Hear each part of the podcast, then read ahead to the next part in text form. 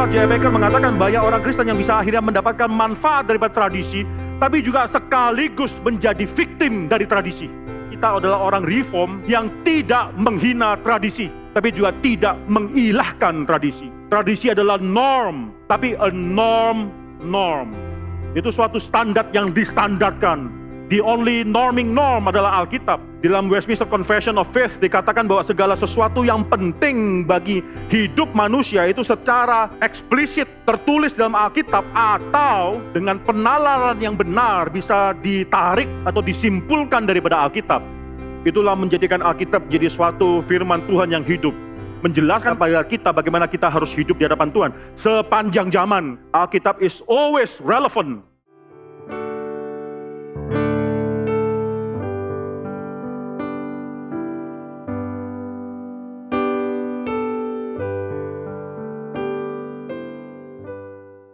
Saya akan membacakan lagi ayat yang pertama sampai dengan ayat keempat, lalu mulai ayat kelima, saudara baca. Enam saya akan baca dan kita akan membaca seterusnya sampai dengan ayat yang ke-10, saudara. Ya Ibrani pasal yang kelima, saya akan membacakan apa yang sudah kita pelajari minggu lalu, ayat yang pertama sampai dengan ayat yang keempat, dan saudara mulai baca ayat kelima dan kita bertanggapan sampai dengan ayat yang ke-10. Inilah firman Tuhan bagi kita. Sebab setiap imam besar yang dipilih dari antara manusia ditetapkan bagi manusia, dalam hubungan mereka dengan Allah supaya ia mempersembahkan persembahan dan korban karena dosa. Ia harus dapat mengerti orang-orang yang jahil dan orang-orang yang sesat atau orang-orang yang lemah, orang-orang yang tersesat karena ia sendiri penuh dengan kelemahan yang mengharuskan untuk mempersembahkan korban karena dosa bukan saja bagi umat tetapi juga bagi dirinya sendiri dan tidak seorang pun yang mengambil kehormatan itu bagi dirinya sendiri tapi dipanggil untuk itu oleh Allah seperti yang telah terjadi dengan Harun. Lima.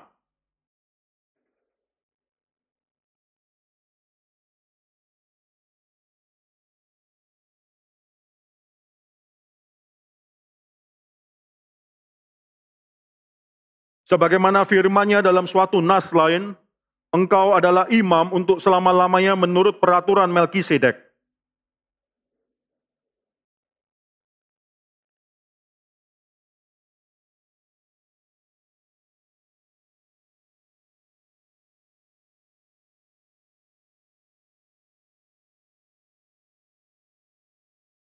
Dan sekalipun ia adalah anak, ia telah belajar menjadi taat dari apa yang telah dideritanya.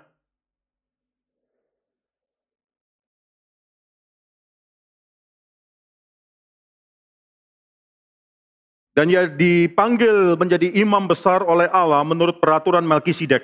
Kalau perhatikan dari Ibrani pasal 5 ayat ke-5 itu ayat anakku engkau engkau telah kuperanakan pada hari ini.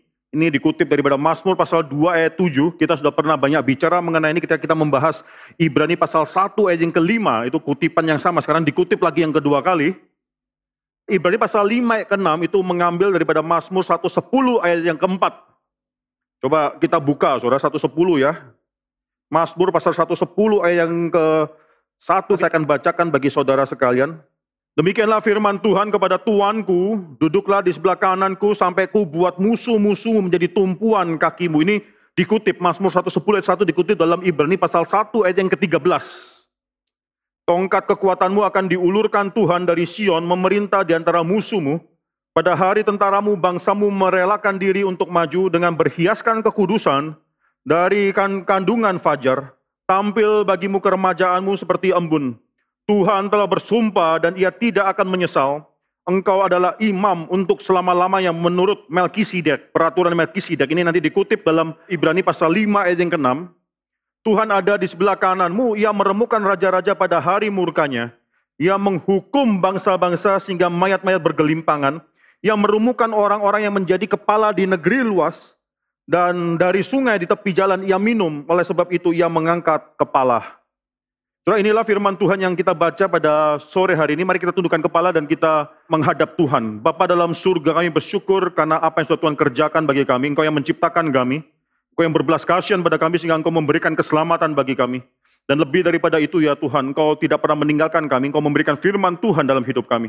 Bapak ajar kami untuk bisa menikmati firman Tuhan. Bukan hanya menghargai firman Tuhan, tapi kami menikmati firman Tuhan.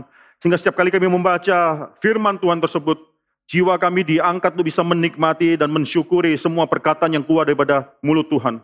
Kami bersyukur ya Tuhan, karena Tuhan adalah Tuhan yang besar. Kami bersyukur ya Tuhan adalah Tuhan yang lebih daripada segala kesempitan hidup dan pergumulan hidup yang kami alami. Tuhan demikian agung sehingga Tuhan menopang kami. Walaupun mungkin kami masih sering kali mendukakan hati Tuhan, tapi Tuhan terus menopang kami. Tuhan jangan biarkan kami mempermainkan belas kasihan Tuhan dalam dosa-dosa kami. Ajar kami untuk bisa melihat kemuliaan Tuhan, sehingga kami bisa datang kepada Tuhan yang sudah menawarkan pengampunan dosa bagi anak-anak Tuhan. Dan kami meminta kepada takhta Tuhan, yang adalah takhta daripada belas kasihan tersebut, takhta daripada anugerah, belas kasihan daripada Tuhan. Pada malam hari ini sudah berkumpul anak-anak Tuhan yang merindukan firman Tuhan. Dan pada malam hari ini juga kami akan melakukan perjamuan kudus. Suatu hal yang indah yang mengingatkan kami bahwa ada suatu janji yang suatu Tuhan berikan pada kami sehingga kami bisa dikuatkan melalui apa yang akan kami lakukan, pendengaran firman Tuhan, dan juga menerima perjamuan kudus. Kami serahkan semua dalam nama Tuhan Yesus Kristus, Gembala Agung kami. Amin.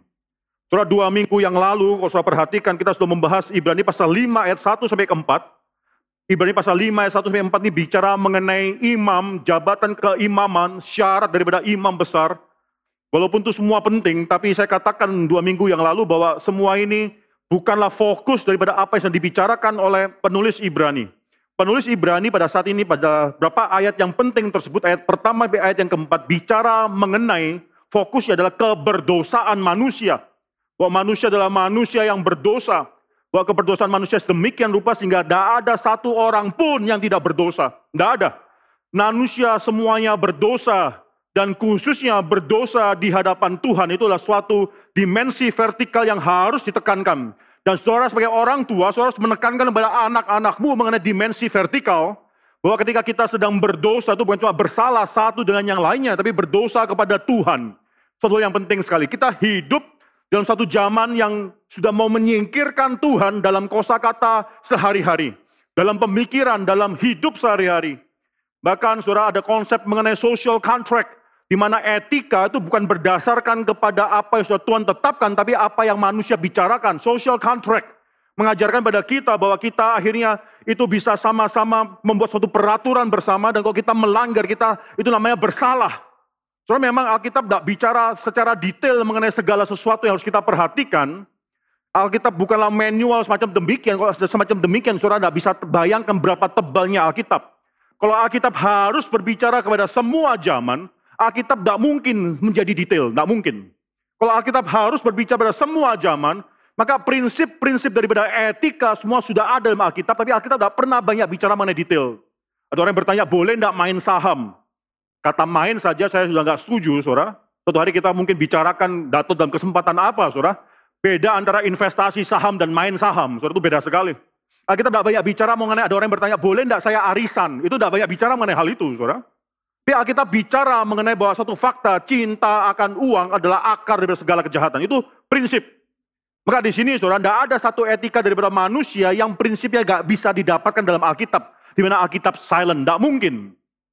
Maka saudara perhatikan, Alkitab dalam Westminster Confession of Faith dikatakan bahwa segala sesuatu yang penting bagi hidup manusia itu secara eksplisit tertulis dalam Alkitab atau, nah ini penting ataunya, dengan penalaran yang benar bisa ditarik atau disimpulkan daripada Alkitab. Itulah menjadikan Alkitab jadi suatu firman Tuhan yang hidup. Karena dia memiliki demikian banyak prinsip-prinsip yang akan menjelaskan pada kita bagaimana kita harus hidup di hadapan Tuhan. Sepanjang zaman, saudara.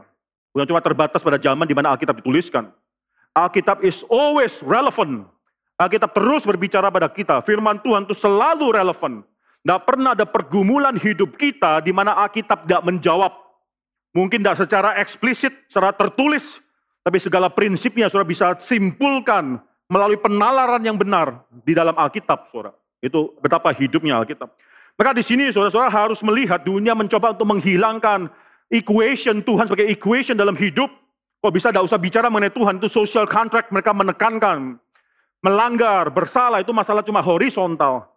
Tapi anak didik kita harus diajarkan bahwa ketika kita berdosa, kita berdosa kepada Tuhan. Maka di sini pasal kelima ayat yang pertama, seluruh imam besar tersebut dipilih dari antara manusia, ditetapkan bagi manusia dalam hubungan mereka dengan Allah. Saudara, ini adalah suatu hal yang sangat penting sekali, saudara.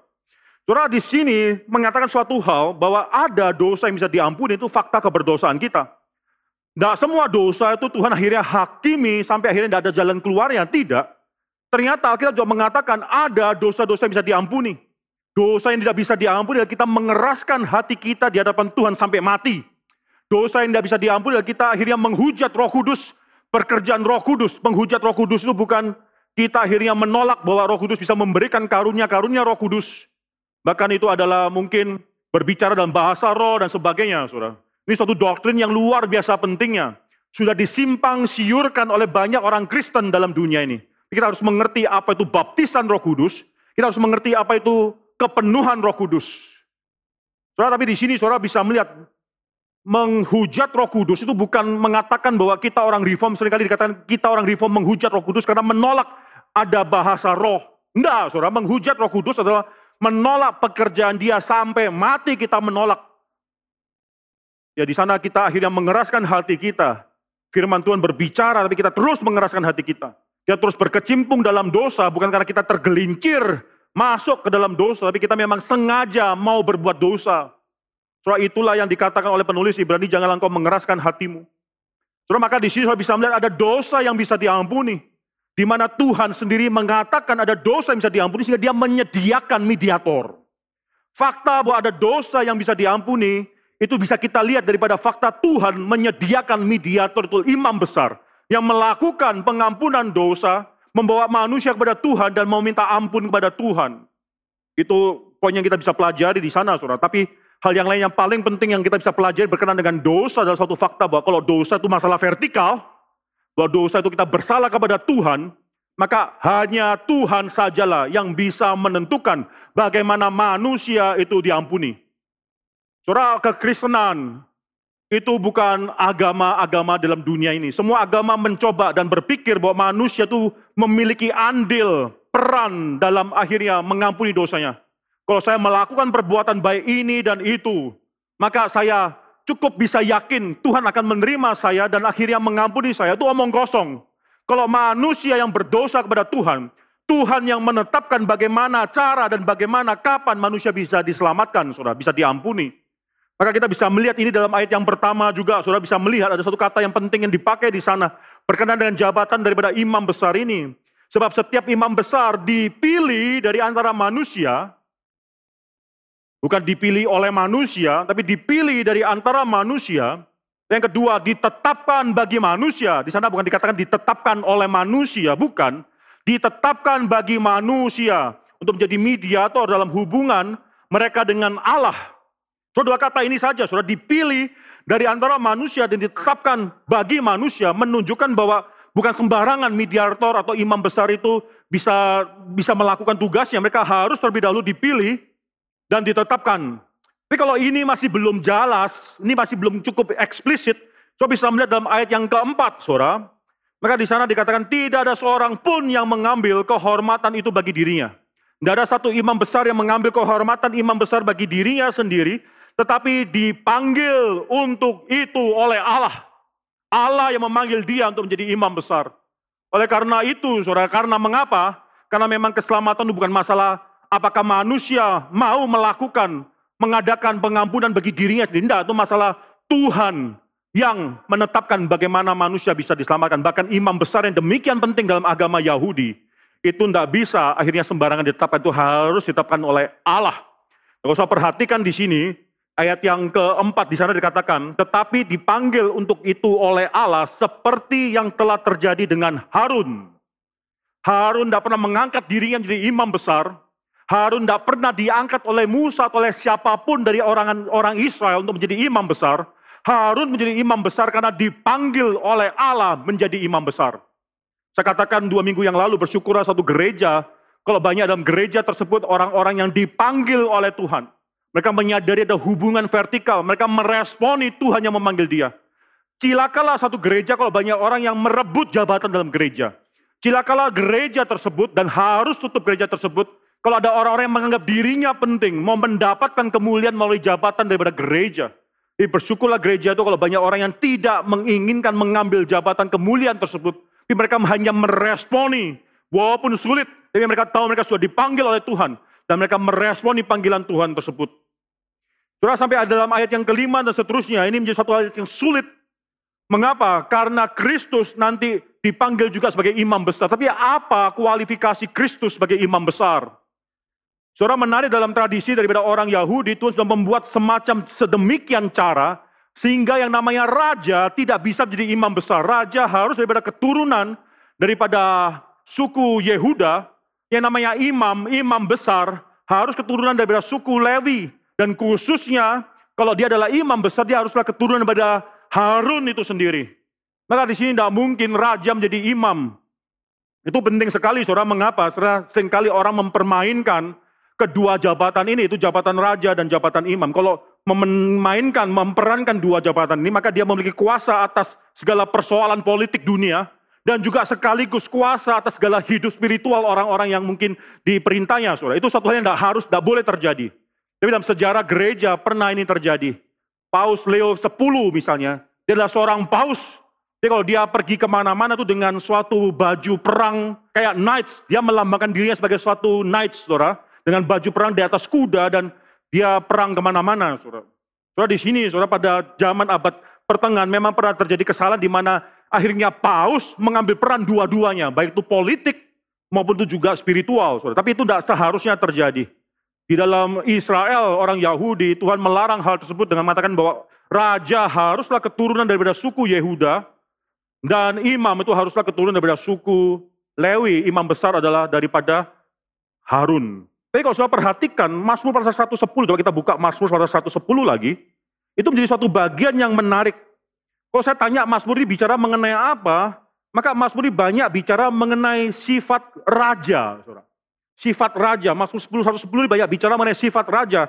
Perhatikan misalnya, duduklah di sebelah kananku sampai ku buat musuh-musuh menjadi tumpuan kakimu. Itu bicara mengenai raja yang berperang dan akhirnya musuh-musuhnya dikalahkan.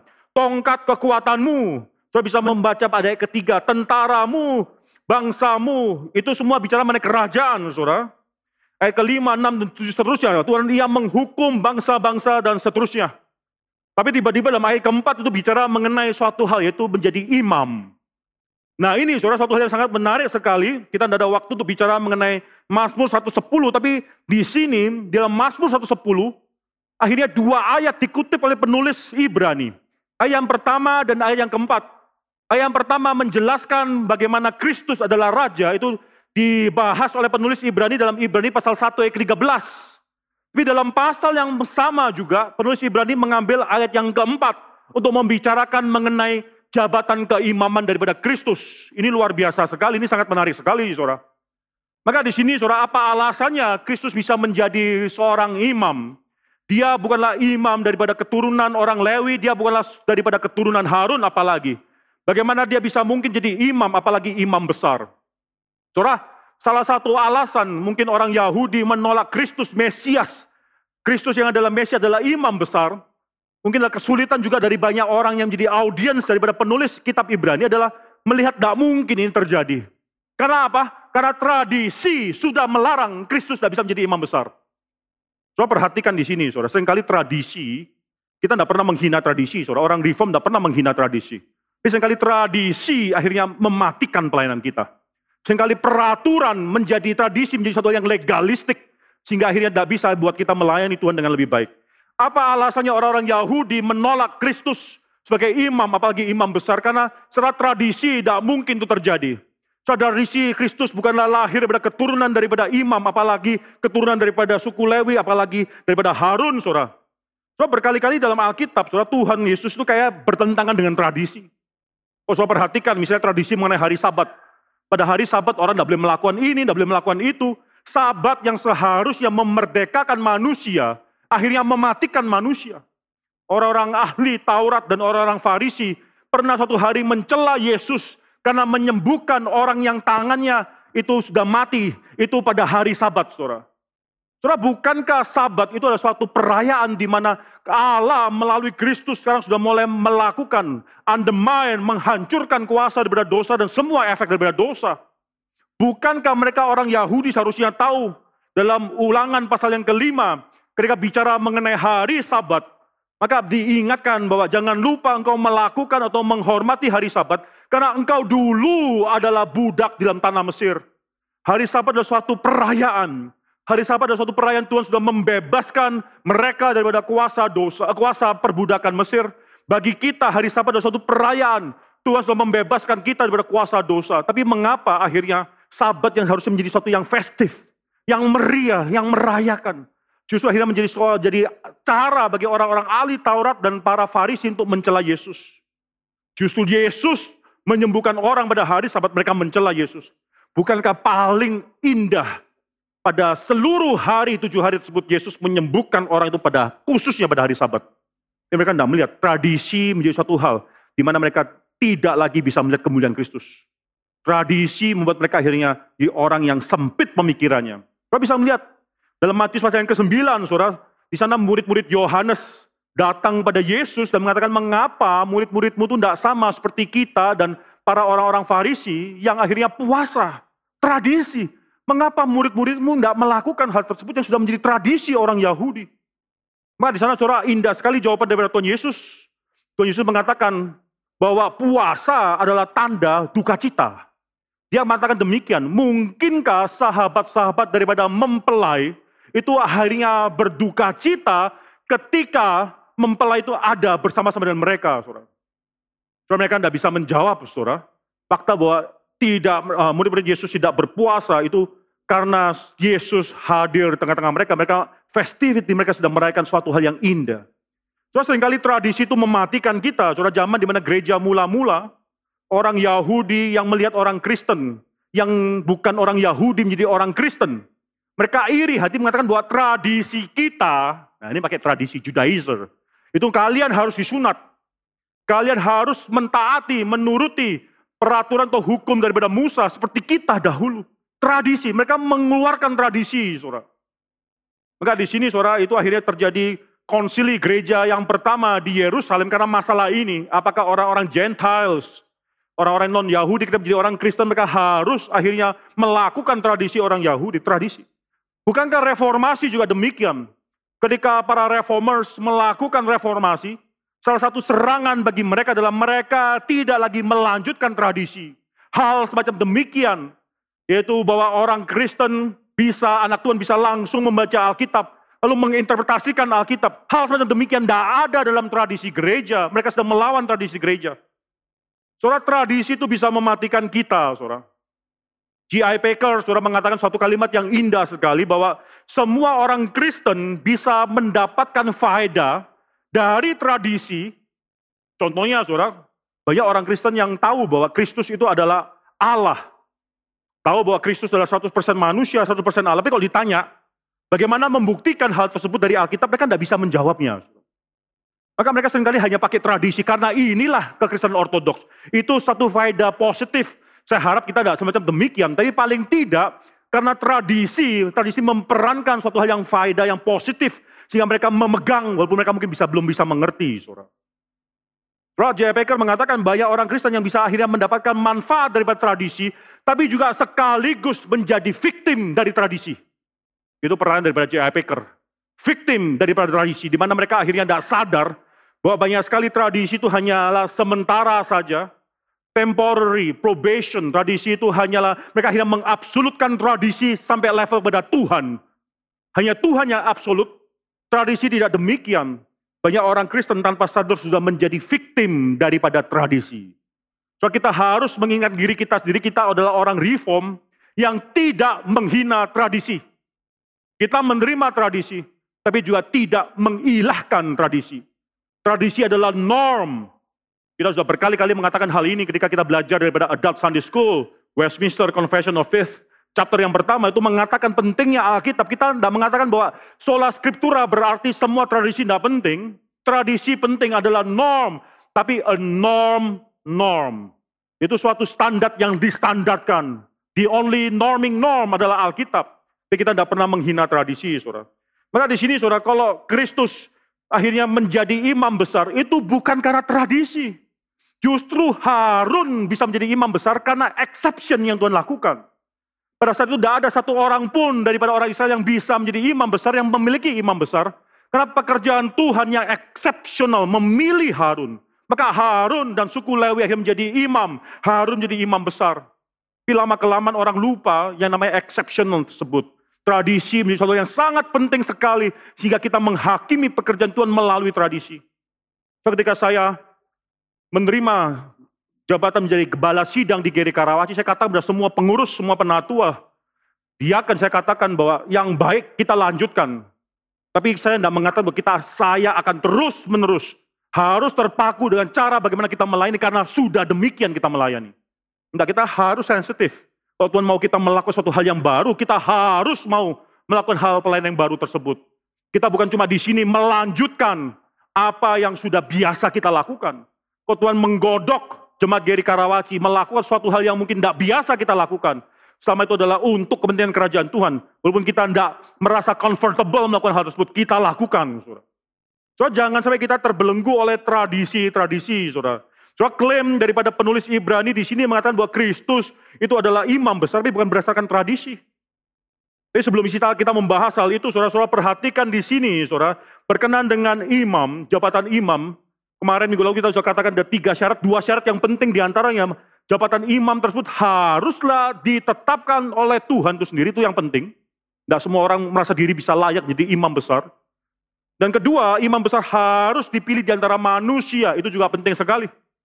Maka di sini sudah bisa lihat bagaimana ayat yang pertama bicara mengenai hal yang pertama menjadi manusia, itu dia ditetapkan atau dipilih dari antara manusia, ayat yang pertama saudara, ditetapkan bagi manusia, ia sendiri harus bisa mengerti orang yang lemah, ayat kedua, karena ia sendiri penuh dengan kelemahan. Daru syarat yang kedua, ayat yang keempat, ia sendiri harus bukan mencari hormat bagi dirinya sendiri, tapi dipanggil untuk menjadi imam besar oleh Allah.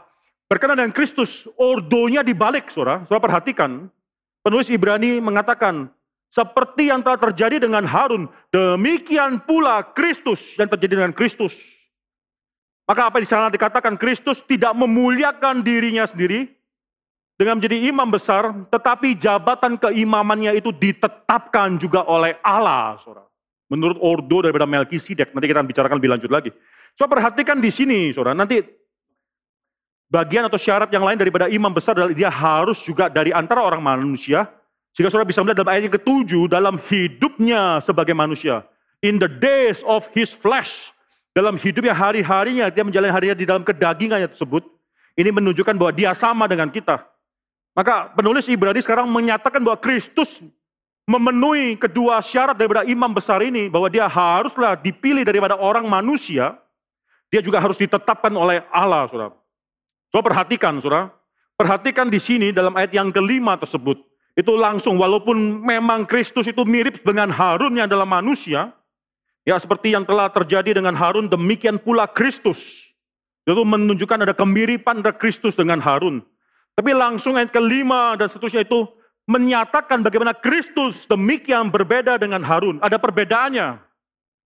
So perbedaannya nyata yang pertama saudara, untuk Kristus tidak dikatakan bahwa ia adalah imam besar karena ia adalah keturunan Harun, tidak. Dia ditetapkan sebagai imam besar. Dan di sini penulis Ibrani mencatat suatu jabatan Kristus yang penting. Itu dia memanggil bukan Yesus, tapi Kristus. Christ. Yang artinya adalah yang sudah di anointed one. Yang sudah diurapi. Kristus lain dengan Harun. Harun mendapatkan pengurapan, tapi Kristus adalah the anointed one. Itu perbedaan yang pertama yang membedakan Kristus demikian berbeda dengan Harun. Yang kedua, saudara, kalau Harun dikatakan bahwa dia tidak boleh mengambil kehormatan itu bagi dirinya sendiri, ayat keempat. Harun itu tidak memiliki kehormatan, Harun tidak memiliki kemuliaan. Sebagai seorang imam besar, dia tidak boleh mencuri kemuliaan tersebut. Itu maksudnya di sini. Harun bukanlah orang yang mulia, dia tidak bisa mencuri keimanan atau kemuliaan tersebut. Ini berbicara dengan Kristus, di sini bukan penulis Ibrani tidak mengatakan Kristus juga tidak boleh mengambil, tidak. Tapi di sini dikatakan Kristus tidak memuliakan diri. Sekali lagi, soal ini penting sekali, saudara. Harun tidak boleh mencuri, mengambil kemuliaan. Kalau dia mau dimuliakan karena dia memiliki jabatan imam besar, dia harus ditetapkan oleh Allah atau dia sendiri yang mencuri kemuliaan tersebut. Tapi bagaimana dengan Kristus? Kristus sendiri sudah memiliki kemuliaan tersebut. Coba kita baca saudara, Ibrani pasal 1 ayat ketiga coba. Ibrani pasal 1 ayat ketiga itu sudah menunjukkan berapa hal mengenai kemuliaan Kristus. Ia adalah cahaya kemuliaan Allah. He is God's glory, saudara, the radiance of God's glory. Bahkan dia sendiri di sini dikatakan adalah gambar wujud Allah, the exact imprint of his nature. Kristus sudah memiliki kemuliaan bahkan sebelum inkarnasi. Kalau kita pikirkan seharusnya inkarnasi itu malah merendahkan Kristus yang adalah mulia. Filipi pasal 2 ayat ke-7 ayat ke-6 ke-7 mengatakan bahwa Kristus yang adalah sebenarnya seperti Allah yang adalah Allah yang sebenarnya adalah Allah itu sendiri tidak menganggap kesetaraannya dengan Allah suatu hal yang harus dipertahankan tapi dia mengosongkan dirinya. Itu mengurangi diri, mengosongkan dirinya dengan mengambil natur manusia. So Kristus seharusnya sudah mulia. Bahkan sebelum dia inkarnasi, dia dikatakan dia adalah the radiance of God's glory. Dia adalah exact imprint of his nature itu Ibrani pasal 1 ayat ketiga. Bahkan kalau baca Ibrani pasal 3 ayat ketiga, saudara. Ibrani pasal 3 ayat ketiga itu bicara bahwa Kristus dianggap, dipandang layak untuk mendapatkan kemuliaan yang lebih besar daripada Musa. Musa mulia, Kristus lebih mulia. Ya Ibrani pasal 2 ayat 10, saudara-saudara bisa melihat di sana bahwa Kristus itu nanti akan membawa banyak orang atau anak-anak Tuhan kepada kemuliaan melalui pelayanan Kristus. Dia bukan lagi menjadi mulia, tapi dia karena dia mulia, dia membawa banyak orang itu kepada kemuliaan, saudara. Apa yang kurang daripada Kristus? Kalau Harun dikatakan dia tidak bisa mencuri kemuliaan tersebut. Ayat yang kelima daripada Ibrani pasal 5 mengatakan di sini Kristus tidak memandang dirinya mulia. Dia tidak memuliakan diri walaupun dia sudah mulia. Soal itu yang demikian berbeda antara Kristus dan Harun di sini. Kristus tidak memandang dirinya mulia. Saudara. Sekali lagi saudara Kristus terlalu mulia. Tidak ketika dia inkarnasi, Filipi mengatakan dia mengosongkan dirinya sedemikian rupa. Dan dalam hidup inkarnasi, kalau sudah perhatikan di sini, in the days of his flesh, dalam hidupnya sebagai manusia, itu terlalu rendah. Ia mempersembahkan doa, permohonan dengan ratap tangis, dan keluhan kepada dia yang sanggup menyelamatkannya dari maut. Entah minggu depan kita bicara mengenai hal ini, saudara. Dan karena kesalehannya ia telah didengarkan, Sekalipun ia adalah anak, ia telah belajar menjadi taat. Dia pun belajar menjadi taat dari apa yang telah dideritanya. Dan seterusnya, saudara. Soalnya bagi saya itu satu kalimat yang penting karena ada satu kalimat dalam ayat ke-9, saudara, itu adalah Kristus adalah pokok keselamatan yang abadi. The source of the eternal salvation. Minggu depan kita akan bicarakan mengenai hal ini, saudara. Kita akan bicara kembali mengenai Kristus di sini, saudara. Kristus di sini mengatakan, ini pasal yang kelima, ayat kelima, Anakku engkau, engkau telah kuperanakan pada hari ini. Saya tidak akan mengulangi lagi khotbah saya dalam Ibrani pasal yang pertama ayat yang kelima. Tapi di sini saudara bagaimana Kristus menjadi anak. Dideklarasikan menjadi anak. Itu kita melawan adopsionisme yang mengatakan Kristus baru menjadi anak Allah. Dia adalah manusia tapi baru diangkat, diadopsi menjadi anak Allah pada waktu dia dibaptiskan. Atau pada waktu dia dibangkitkan, dia baru dipanggil menjadi anak Allah. Atau pada waktu dia naik ke surga, adopsionisme. Kita menolak semua bentuk adopsionisme tersebut. Dia adalah anak Allah bahkan sebelum inkarnasi. Itu kita pegang, saudara. Tapi di sini ada satu kalimat yang mengatakan bahwa anakku engkau, engkau telah kuperanakan pada hari ini. Ini bukan hari di mana Kristus baru menjadi anak Allah, enggak. Ini adalah hari di mana Allah Bapa mendeklarasikan pada seluruh dunia, ini adalah anakku. Sebelumnya mungkin engkau tidak percaya, tapi melalui apa yang terjadi, Inilah deklarasi bahwa ini adalah anak sehingga apa yang terjadi itu bisa terjadi. Dalam posisi saya dalam Ibrani pasal 1 ayat 5 sudah katakan hari itu adalah hari di mana Kristus dibangkitkan. Ketika Kristus dibangkitkan orang baru sadar dia bukanlah manusia yang berdosa. Ketika Kristus dibangkitkan orang baru sadar dia bukan cuma manusia, dia adalah pribadi anak Allah itu sendiri. So sebenarnya interpretasi bahwa ayat ini dipakai untuk kebangkitan Kristus itu sendiri dari Alkitab. Coba kita baca kisah Rasul, kita mengulangi sedikit apa yang sudah dikotbahkan. Kisah Rasul pasal yang ke-13. Ini Paulus sendiri yang mencoba mengerti apa maksudnya ayat yang mengatakan bahwa engkau sudah kuperanakan pada hari ini. Kisah Rasul pasal yang ke-13 ayat yang ke-32 saya baca, 33 semua membaca ya. Dan kami sekarang memberitakan kabar kesukaan kepada kamu, yaitu bahwa janji yang diberikan kepada nenek moyang kita, 33.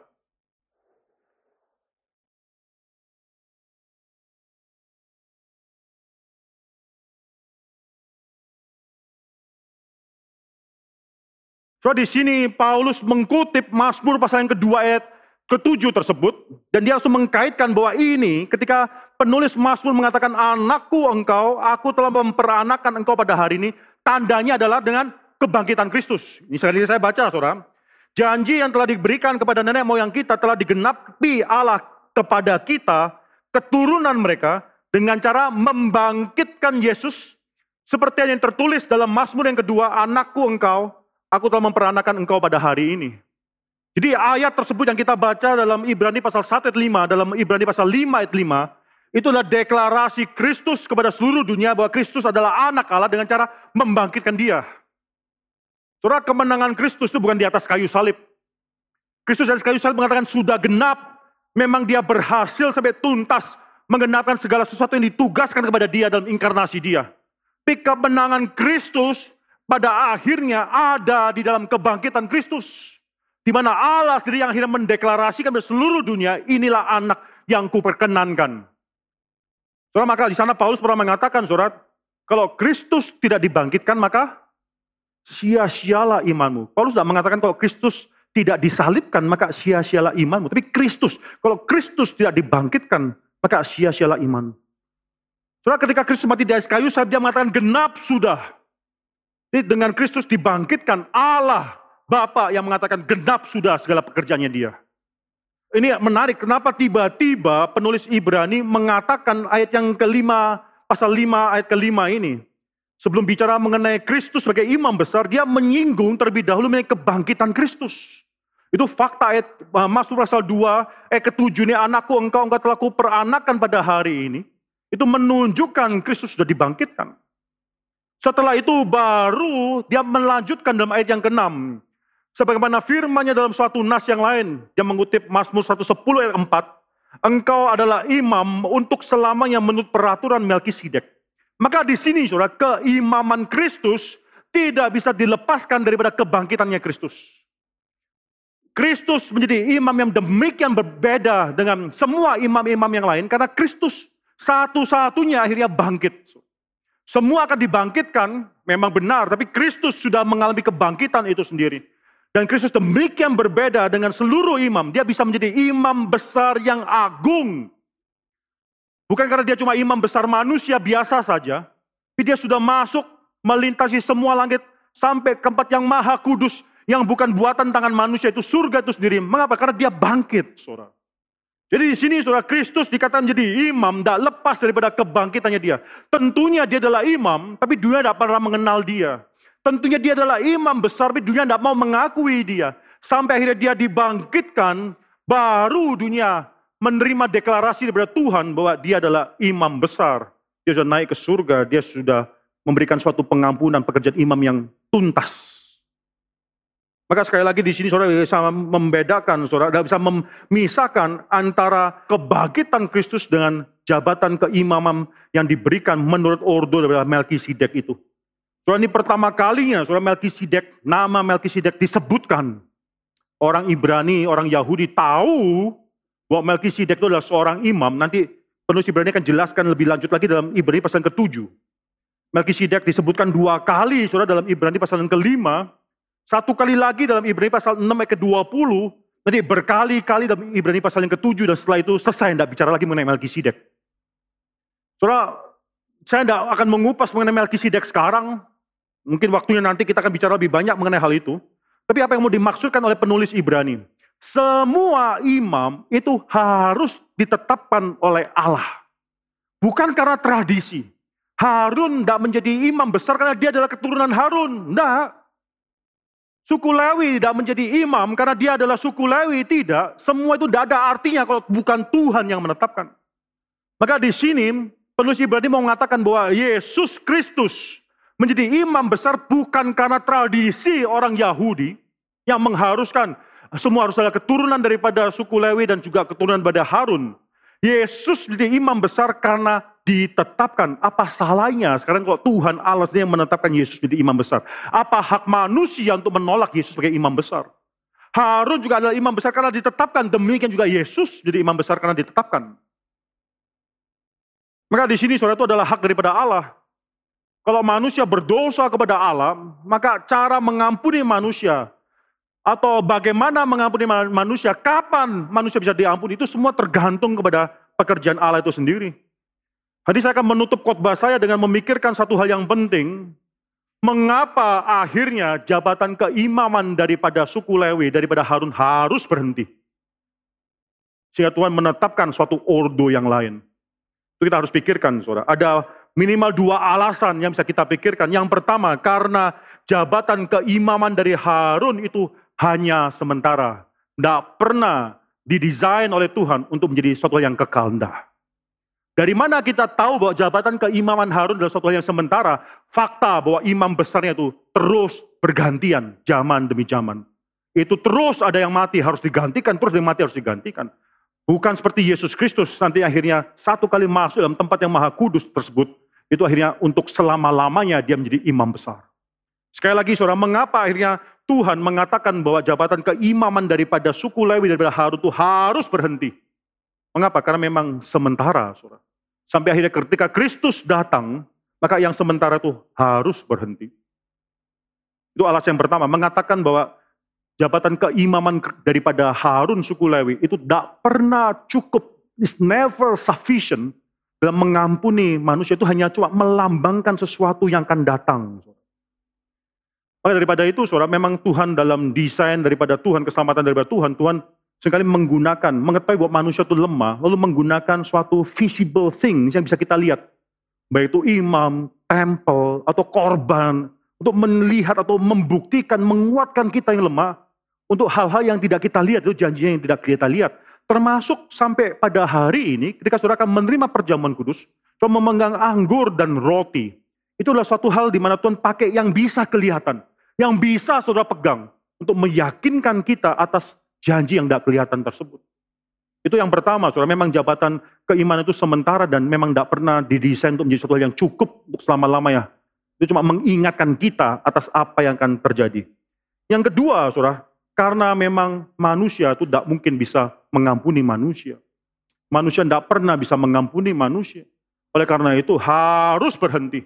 Ketika akhirnya anak Allah itu sendiri berinkarnasi, menjadi imam besar dan korban yang agung tersebut. Maka semua tersebut harus berhenti menyatakan bahwa sekarang pengharapan kita bukan pada ordo yang lama tersebut, tapi pada Kristus Yesus.